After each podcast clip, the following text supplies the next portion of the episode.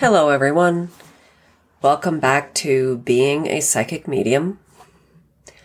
I'm your host, Sherry Lee, and this is episode 19. Now, in deciding what I wanted to do for this episode, I had lots of thoughts going through my brain. And I kept coming back to this idea of projection and negative environments and how that all works. Now, we all know everyone's capable of projecting thoughts. Right? Thoughts are energy. So when you're projecting your thoughts, you're throwing your energy, right? We all do it. But when you do it in a low vibration, that's different than when you do it in a high vibration. High vibrational thought patterns actually make for a better, more harmonious environment.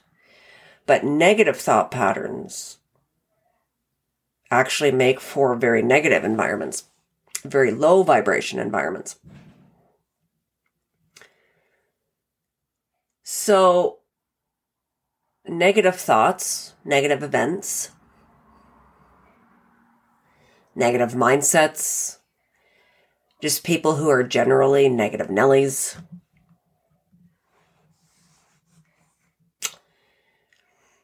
They're always narcissists, right? Narcissists are all very well known for projecting their negative character traits onto people. Right? And projecting their negativity out into the environment. Negative events can have this effect as well.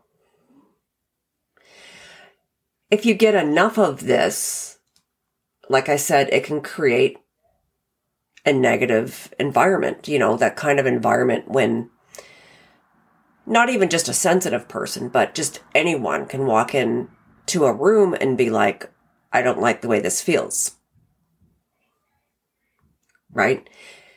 It's quantum mechanics if you get enough of it focused, it will create something new. It will focus that energy into what you're looking to have happen. So if you're looking to create a negative environment and you focus enough negativity and maybe other people are doing it, maybe you got a bunch of negative people it helps to create faster that negative environment. It's simply quantum mechanics. The more people that are throwing the ball into the same spot, the more you're going to get the prize, right? Now, negative environments, like I said, most people can feel that wonkiness in energy. They don't really know what it is. And if you are in that negative environment, it can affect you. It can actually make you negative. Now, me throwing some negative events which seem to happen in these negative environments, and then more negative mindsets, and you do this over time. I call it a coagulation, a conglomeration of negative energy within an environment, it's almost like the Big Bang Theory. It's almost like something coagulates, something forms. And you can get energetic manifestations, energy babies, as I call them. I've seen these things before. They are not pleasant to look at. I'm not talking about shadow people. These are like entities. They have some kind of awareness, but they don't, they're not dead people. They're not anything like that. They're just born out of a whole bunch of negative thoughts, negative events, negative environment over time. And it's always been my belief that poltergeist activity comes from this as well. Because if you think about it, poltergeist activity is always negative and it's it's never it's never nice. People get pushed, they get kicked, they get punched. Furniture gets moved, cupboard doors open and close and slam, lights go off and on, taps turn off and on. Right? It makes no rhyme or reason, especially if no one has died in the house. or the location. But maybe someone has, but you can't just assume that that's what it is. Because ghosts actually behave differently than poltergeists. Poltergeists, to me, are not ghosts. Ghosts are disembodied people that haven't moved on yet. Poltergeists are not people. They're conglomerations, they're coagulations of negative energy that has formed some kind of awareness. And they will take on the identity of maybe someone in the house or someone whose energy makes up most of their makeup and they kind of will behave like that person. But it's not a conscious awareness in in the sense that they're a dead person, right? It's an awareness, but not like a human conscious awareness. You know what I mean? They're aware in the sense that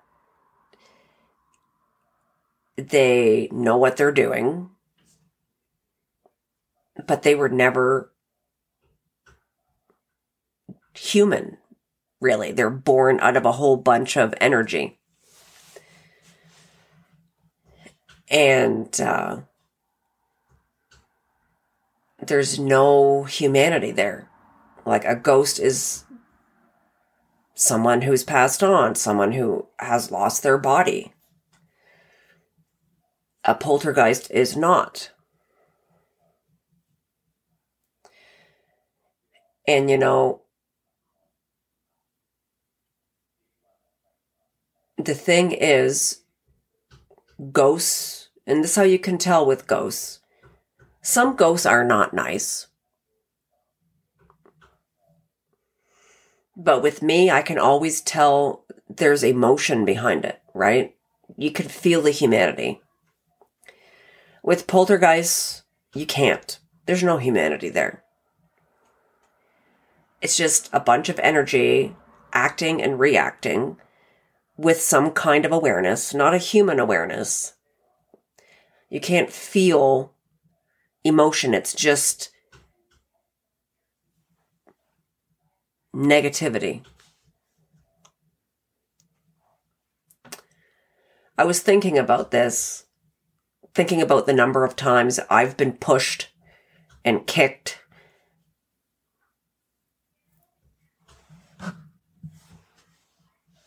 I've heard things. And it's like, well, maybe I need to smudge the house. Maybe I need to burn some incense, clear the energy. Generally, poltergeists don't respond too well to that. They don't like that.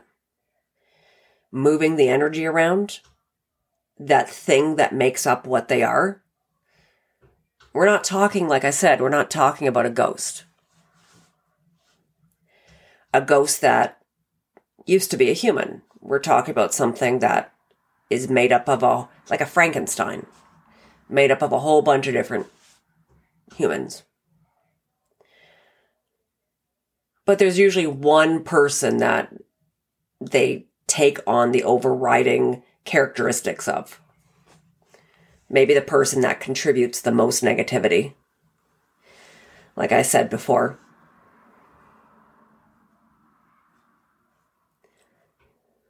But um, yeah, I've just been thinking about that. The number of times that this stuff has happened to me. And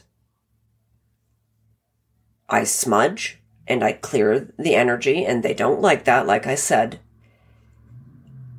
And then do you ever notice, at least I've noticed, that the person who you think contributes the most negativity to your environment, they always seem to show up within a day of you cleansing your house.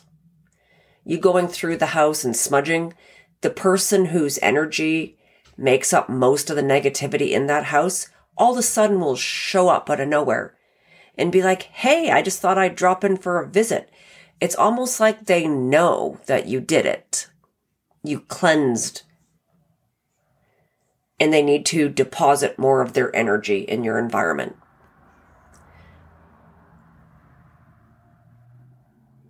See, I think that is something that doesn't get talked about a lot narcissists and negative people like that, they do that. And then all of a sudden they show up and you think it's a coincidence. It's not a coincidence.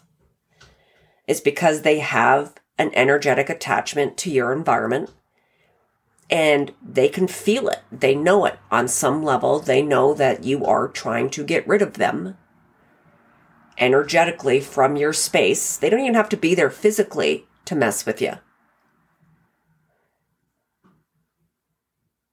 And they all of a sudden show up to poop in your environment again and muck it up.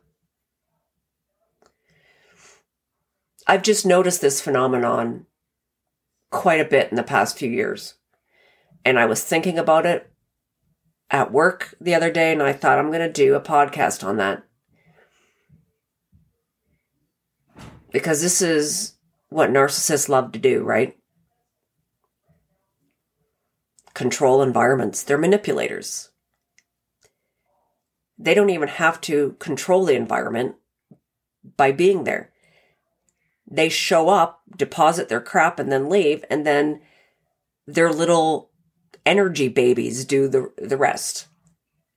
And then you cleanse them out, and then, oh no, said narcissist shows up again just out of the blue. Well, it's not out of the blues because they have an energetic cord attached to your environment, to your house, to your apartment, to whatever, your car, to you. And they got to show up again to poop. I call it pooping in your environment to make sure that you don't get away from them. They always seem to know. Have you noticed that? They always seem to know. That's how they know.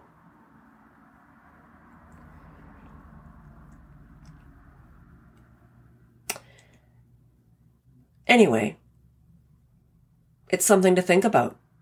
I'm not saying that is the way it is, but that's the way I perceive it. That's the way I've been shown what's going on in my own personal experience. It could be different for you. But on that note, I think I'll leave it there. And I will talk to you later. Bye for now.